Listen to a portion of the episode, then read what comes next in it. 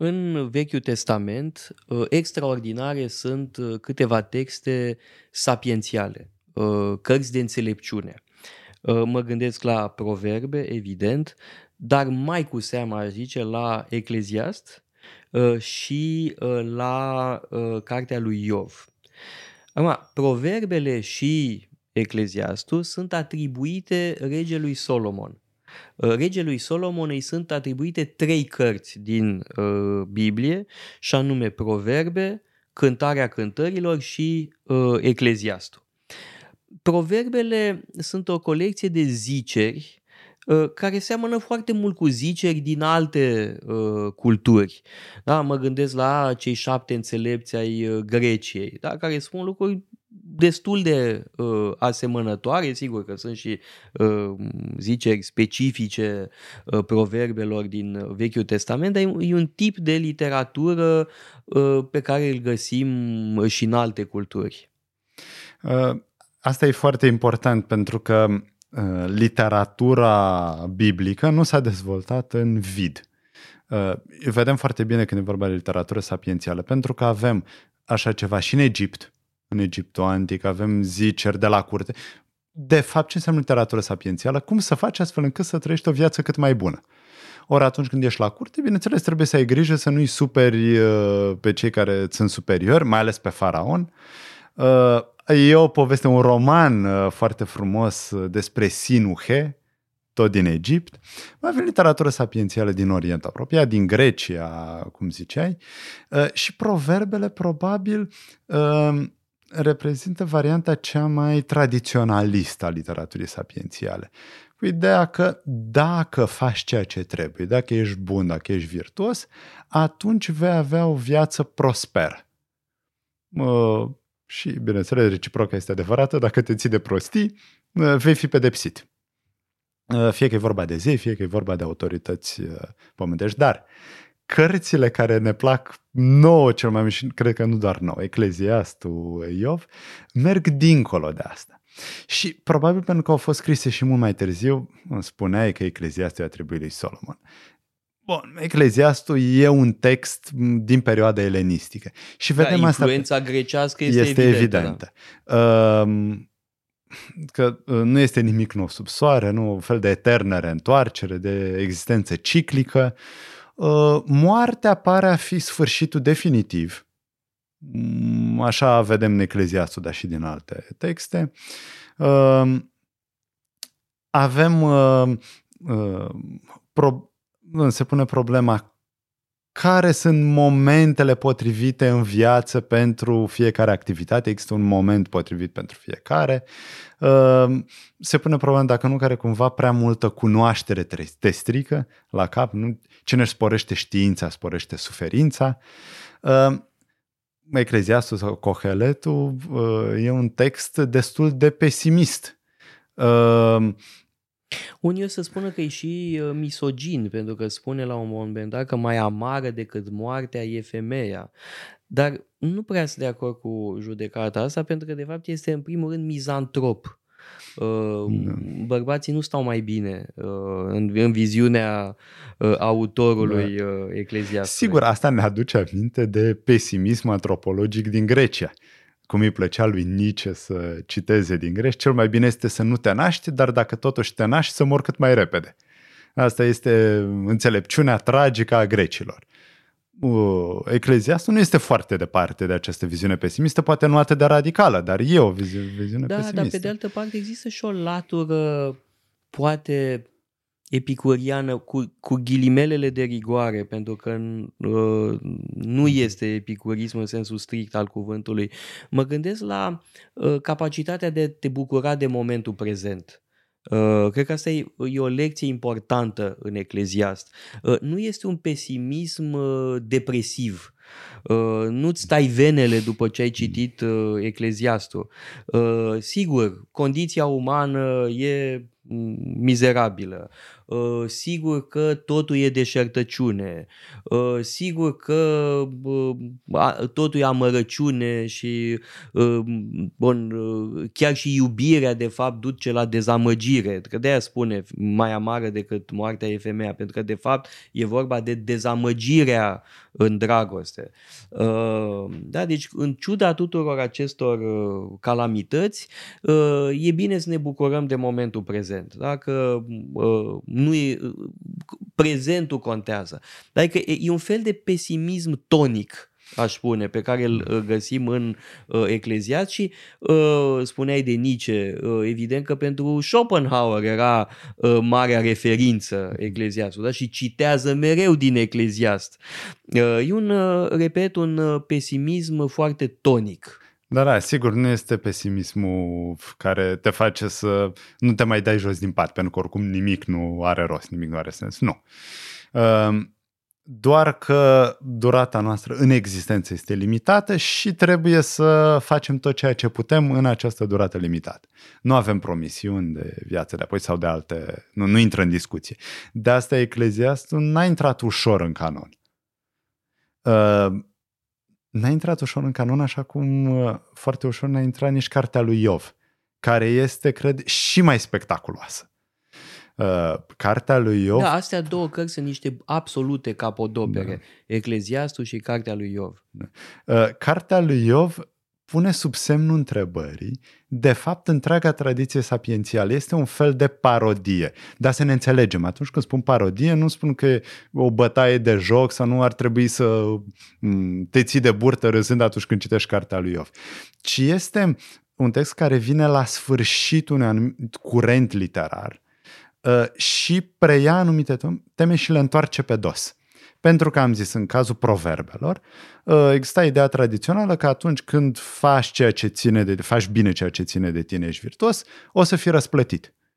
Ori în cartea lui Iov, tocmai această idee este pusă sub semnul întrebării.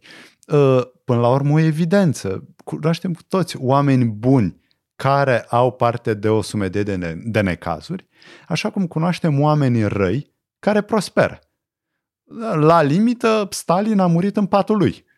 Nu știu cât de fericit, dar nu cred că susține cineva că Stalin a suferit pe măsura crimelor sale. Ei, cartea lui Iov tocmai pune această întrebare.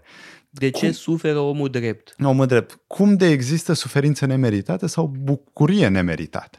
Uh, cazul marelui înțelept uh, Iov, care uh, aparent Uh, o duce bine, se bucură de tot ceea ce se poate bucura un om în viață, uh, sigur, ascultă de Dumnezeu, de poruncile divine și totuși este pedepsit. Explicația pe care o primim e că avem de-a face cu un test sau un pariu între uh, Dumnezeu și satana. Satana, apropo, nu însemnând uh, dușmanul, adversarul, ci este un fel de procuror. Asta este funcția în cartea lui Iova satanei. Acuzator. Acuzator, da. Uh, cineva care te pune la încercare astfel încât să dovedești că ești credincios sau nu. Uh, tatăl meu spunea că uh, Iov este o carte extraordinară despre fericire. Ehm, ceea ce poate părea puțin contraintuitiv dacă îi se întâmplă numai necazuri lui Iov. Acum, sigur că tata se gândea și la propriul lui destin, că și el a pățit cam ca Iov, a pierdut totul și după aia a primit totul la loc.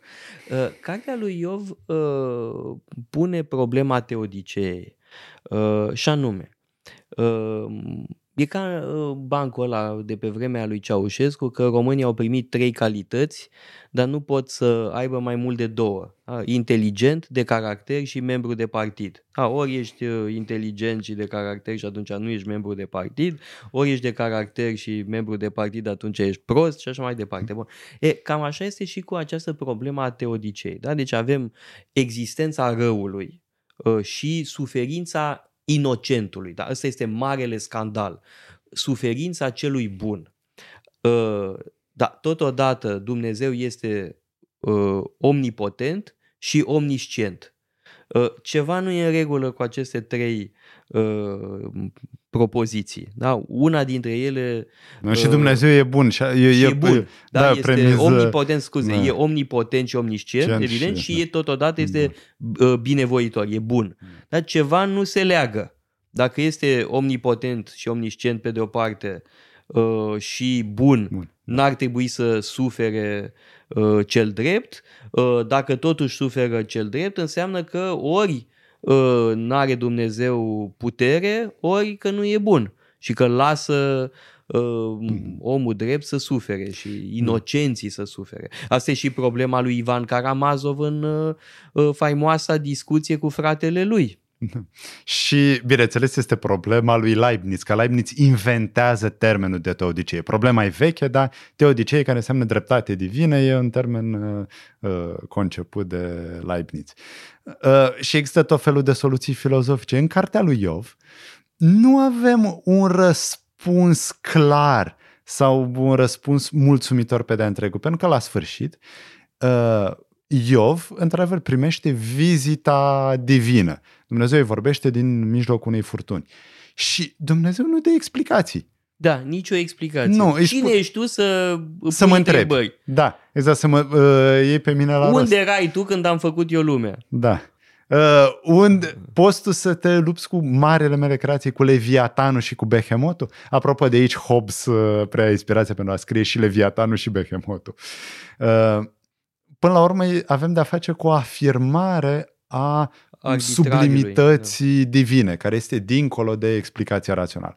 Acum, sigur, ne satisface sau nu această mm, ex, mm, interpretare, această explicație, rămâne să hotărâm. Pe undeva, cred că Ecleziastul și cartea lui Iov vehiculează o uh, înțelepciune de aceeași natură. Da?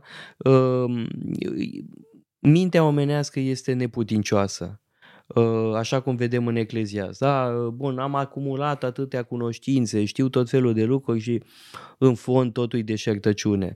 Ă, limita umanului. Ă, iar în cartea lui Iov, știi ce, nu-ți mai pune întrebări că n-ai cum să da. știi. Da? E dincolo de puterea noastră de înțelegere. Um, numai că pe lângă Iov și Dumnezeu mai sunt niște actori în cartea lui Iov. Prietenii. Și, da. Ei, cu așa prieteni mai bine te lipsești. Pentru că, sigur, în cazul lui Dumnezeu putem înțelege. Dumnezeu este sublim, Dumnezeu nu trebuie să dea socoteală. Dacă vrea să cauzeze rău, problema lui. Dar prietenii, în loc să-l mângâie pe Iov, să-l ajute în calamitatea, în situația groaznică care se află. Tu ești de vină. De fapt îi spun că el este de vină. Da, dar vedem foarte mulți uh, oameni care procedează așa, da? Când ți se întâmplă un necaz, a, tu ești de vină. Mm. Și mulți oameni care se consideră credincioși da? Mm. Sunt foarte mulți uh, credincioși, ortodoxi, catolici, protestanți. Mi se pare absolut irrelevant. Hinduși, da. Orice, uh, care îi acuză pe alții de uh, răul care li se întâmplă. Mm. În fond, Iov ne atrage atenția că așa ceva e monstros. Da? Să explici uh, în necazul cuiva prin păcatele lui. Uh, are cancer pentru că a păcătuit, uh, s-a îmbolnăvit de cutare pentru că a păcătuit. Este o monstruozitate, dar multă lume uh, da. face acest lucru. Singurul temperat este prietenul mai tânăr al lui Iov, Elihu, care, e, care nu-l acuză pe Iov. Și aici aș lega asta de o idee pe care o găsim la Maimonide, la marele filozof medieval, iudaic, Moise Maimonide, care sigur comentează cartea lui Iov și spune că era vrea, Iov era înțelept, era bun, dar avea totuși o mică problemă și anume nu era înțelept pe de-a întregul. Nu-și dădea seama că fericirea supremă nu constă în a avea bunuri, avere, chiar familie, ci doar în exercițiul virtuții și în relația cu Dumnezeu. Asta este singura fericire care contează, restul ar trebui să ne fie indiferent. Sigur, poate că Maimonide are dreptate, dar este o viziune morală foarte exigentă, foarte dură. Nu știu dacă suntem de partea lui Maimonide sau mai degrabă de partea lui Iov aici. Să spunem că, într-adevăr, contează și aceste lucruri și am vrea să nu fim văduviți de ele.